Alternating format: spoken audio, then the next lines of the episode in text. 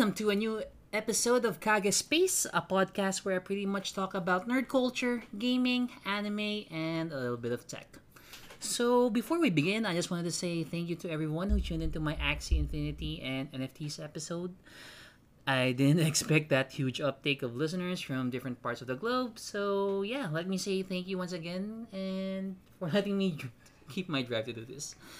Uh, that being said, I just wanted to say that don't take the previous episode as financial advice or anything of the sort.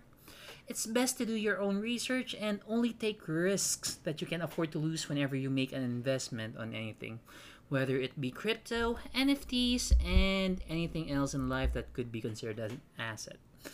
Now, with that out of the way, um, it's been a pretty interesting week so far in the world of gaming, to say the least we literally had an announcement from Nintendo about a new Nintendo Switch, and Sony aired their not E3 presentation, aka Sony State of Play, earlier in the day. So, like the E3 presentation this year, uh, let me give you guys a quick rundown of those two. So, sit back, relax, and let's kick things off with the new Nintendo Switch model. So there have been rumors for a couple of months now about the new Nintendo Switch model, and that um, Bloomberg article a while back really got the, really got the community hype, hyped up. Um, there were talks about it being 4K capable when it's docked, and on portable or in handheld mode, it's like 1080p resolution with higher frame rates. And the people around the internet have been calling it the Switch Pro for some reason.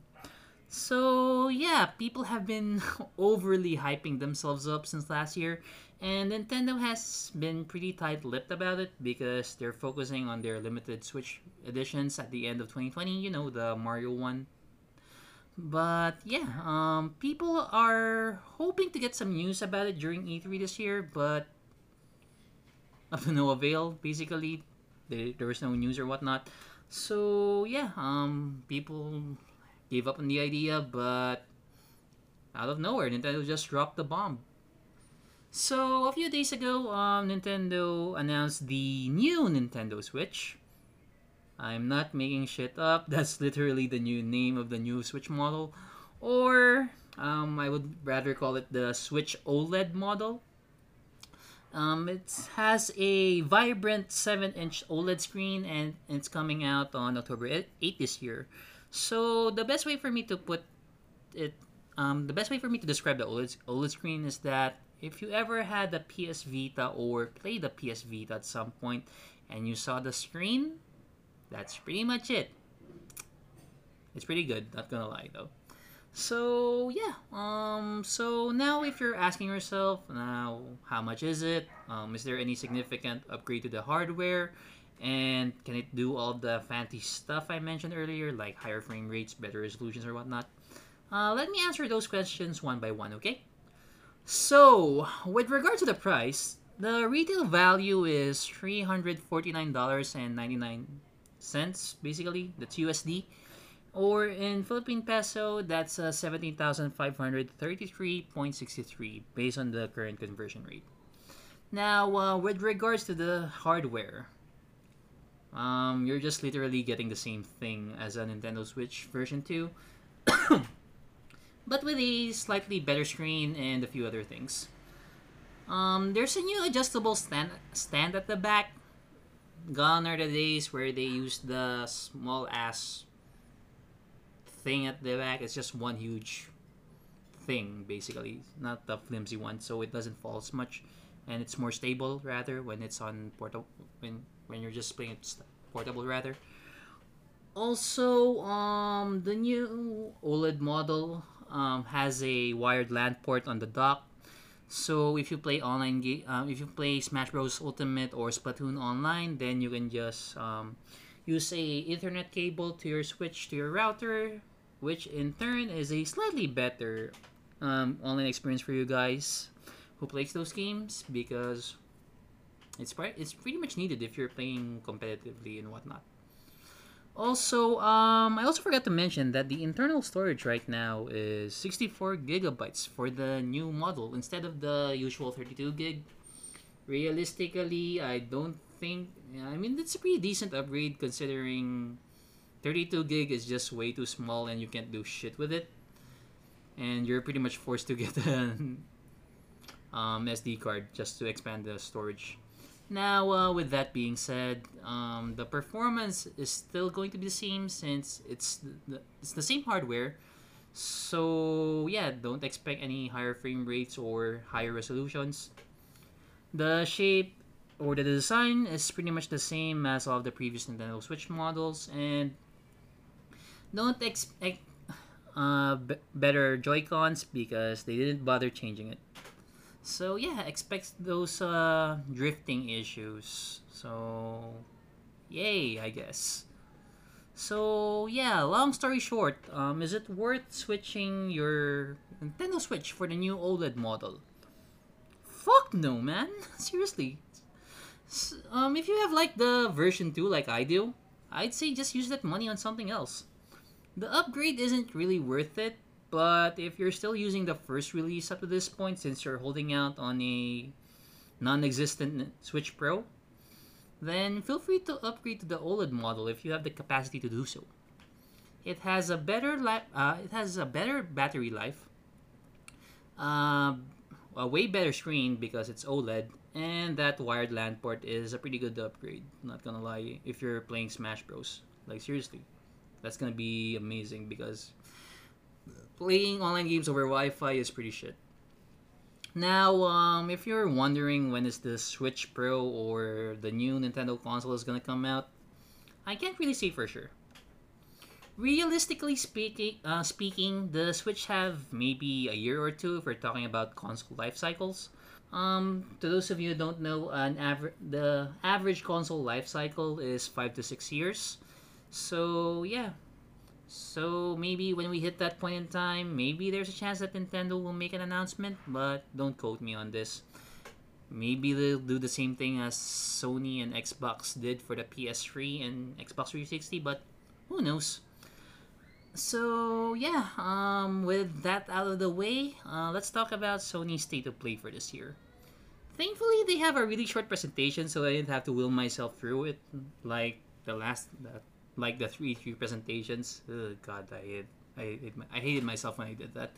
And yeah, I have mixed feelings about this one. So yeah, um, Sony kicked things off with Moss Book Two. It's a PlayStation VR game where you just control a mouse and do platforming and a little bit of puzzle solve, puzzle solving, with um, mixed in with a little bit of combat. Um, it's currently in development, so no release dates of sorts. They followed it up with a new shooter, multiplayer shooter game called Arc. How do you pronounce this shit? Arcadegeddon? Arcade, Arcada de Geddon? Whatever. It's Arcadegeddon by IllFonic. Now, um, the best way for me to describe this is that um, if you guys know um, the cartoon show from Cartoon Network called Osmosis Jones or that or that movie or whatever, the character designs looks exactly like it, and you're shooting robots at other people. So, if you guys want to give it a try, um, it's up for early access on PS5, and the full launch is going to be next year. So yeah, so after that, um, so after that explosion of colors, it, seriously, the colors kind of remind me of Splatoon in a way, but um, with more cooler shades. Um, it's followed by Tribes of Midgar. Um, the best way for me to describe it is, well, basically it's a 10-player survival action RPG where you play as an Einherjar. I'm not gonna repeat that word because I butchered it, but fuck it. Um, to stop Ragnarok, and that's about it. Um, there are two game modes, but basically you just explore the world, gather materials, build a base, and kill giants. Is the best way to describe the gameplay loop. Um, it kind of reminds me of Hades in a way, but so if you like Hades without the roguelike elements and it's in the Norse mythology, give this one a shot. You can now play it on PS4 or PS5, and that's about it, really. Um, they followed it up with one of China with one of the China Hero Project games. The game is called Fist. Fist in all caps, or Forged in Shadow Torch. you play as a rabbit with a robot for a backpack that can do a lot of things. It, be- it becomes like a glide. It becomes an arm where you can hit people. And I don't know if it's like um, inspired by um, Chinese Zodiac because it feels like a steampunk game, but with um, animals from the Chinese Zodiac because there's like a rabbit, there's like a ram. I I'm not sure if it's a ram or a goat. Eh. Tomato, tomato, and there's a cat. So there you go. So yeah, the gameplay foot based on the based on what I've seen the tra- based on what I've seen from the trailer, um, the gameplay feels like a combination of a beat 'em up game where you can do crazy aerial combos and there's a little bit of platforming as well. Um, they're using Unreal Engine for this, and the in-game visuals looks amazing. Not gonna lie. So yeah, um, if you're interested, uh, feel free to check the trailer out if it's up to your liking. The game is going to be released on September 27 this year, so you don't have to wait that long. And it's available on PS4 and PS5. So yeah, after that uh, really short segment, they showed a game from Korea called Hunters Arena Legends. It's a free for all battle royale fighting game that's heavily based on Chinese mythology. There's literally a monk there who breathes fire using alcohol from his jar after drinking it, or chugging rather. And there's a lot of uh, chi- fancy martial arts and swordplay, spears, fists, and whatnot. So yeah, I'm not gonna lie, guys. I am getting real tired of battle royale games because there's way too many in the market right now, and yeah, I didn't even paid much attention to this one. I just literally went to the bathroom during the presentation when I heard it's a battle royale game. And when I got back, um, I just got the tail end of it. Basically, um, if you're interested and don't want to pay money for this, the game is going to be free on PlayStation Plus starting from August 3 to the 3rd of September. But uh, yeah, um, got really bored by it, and in case you guys like want to buy skins or whatnot, there's like microtransactions. But based on what I've seen, mostly on the tail end, it's like mostly cosmetics, so skins pretty much. And yeah, after that, um, it's pretty much a long segment on the games that they that that have, that have been announced. So I'll just make this one real quick, okay? So yeah, first let's talk about Sifu. Um, the game Sifu got delayed to next year. So if you guys have seen the trailers, it's pretty much a growing up tale of a random guy who becomes a martial arts master. Then after that, um, Sega showed a few games basically. Um, first one is Kimetsu no Yaiba Hinokami Kagura, or the localized title, um, Demon Slayer: The Hinokami Chronicles. It's gonna be out on October 15 this year. It's out on Japan right now, so expect the glo- the localized version to come out on October. After that, they showed some gameplay feature- features for Lost Judgment, the sequel for the judgment for the Judgment game. So yeah, um, they showed um, platforming. Um, they brought back the rhythm game from Yakuza Five, but you're not an idol this time around, and you and there's some skateboarding elements as well, um, which kind of reminds me of Tony Hawk Pro Skater. And there's plenty more, but you can check the trailer out or buy the game rather, just so you can see a shit ton of them because yeah, Sega dumps a lot of stuff in this sort of games. So yeah, the game is gonna come out on September 24. September 24, and no, it's not a Japan release. It's a global release, meaning everyone's gonna be getting to play the game on the same day. So um, if you're itching to play an old school beat 'em up, um, Ryu ga Gotoku or the old school Yakuza game style, then give out the Judgment series a shot. They literally created this because um, people consider the first few Yakuza games stale because it's pretty much the same old formula. So if you're finding the new Yakuza game that's turn-based, it's a bit boring, then we have Judgment, okay? So, um, after the Sega segment, um, we have um, Death Stranding news. Death Stranding got the definitive edition treatment.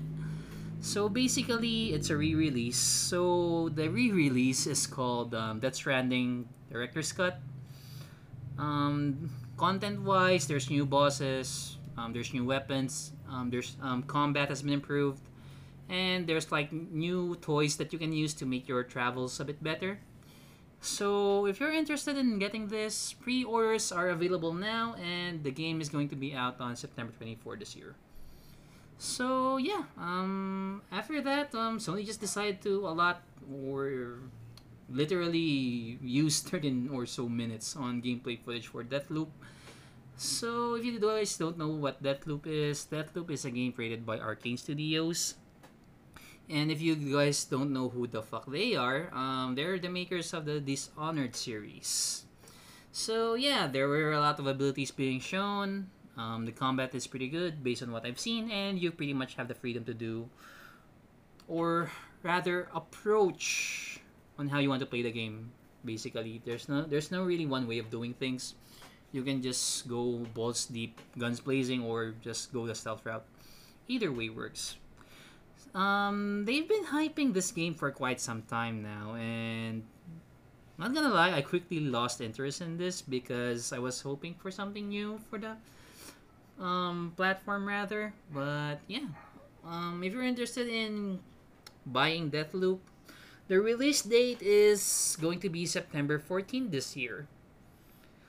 So yeah, that's uh, Sony State of Play presentation there wasn't much being shown here, and I was hoping for some Final Fantasy 16 news, maybe a gameplay trailer, or maybe um give us a bit of a teaser for the for the new Dragon Quest games that were announced. Um, all in all, and yeah, I'm gonna be including the E3 presentations along with Sony State of Play. All of the presentations for this year have been a bit black lackluster for me since a good portion of the stuff are titles that we already know way back and specifically my expectations for Sony is always pretty high because they always deliver. The presentation this year is a bit lacking in my opinion and yes, I do consider Sony State of Play their E3, E3 presentation. I can't really tell if they don't have much planned for this year due to the transition of the Trans- you mean due to the transition of 8th to the 9th gen consoles? Or they're holding out on the big guns, or maybe it's somewhere along those lines. I don't know. Only time will tell, I guess. So yeah, um, I hope you guys enjoyed this week's episode of Kage Space. It would really help me out a ton if you follow me on Spotify and share this on social media. I'm on Facebook at www.facebook.com slash kagespace. That's kagespace in all caps and it's one word. I'm also on Instagram at kagespace. That's kagespace in lowercase and that's one word. And I know all of you are lazy as fuck, so yeah, you can check all the links to my social media in the description box below. So yeah, this is Kage signing out and catch you guys on the new ep- on the next episode. Bye.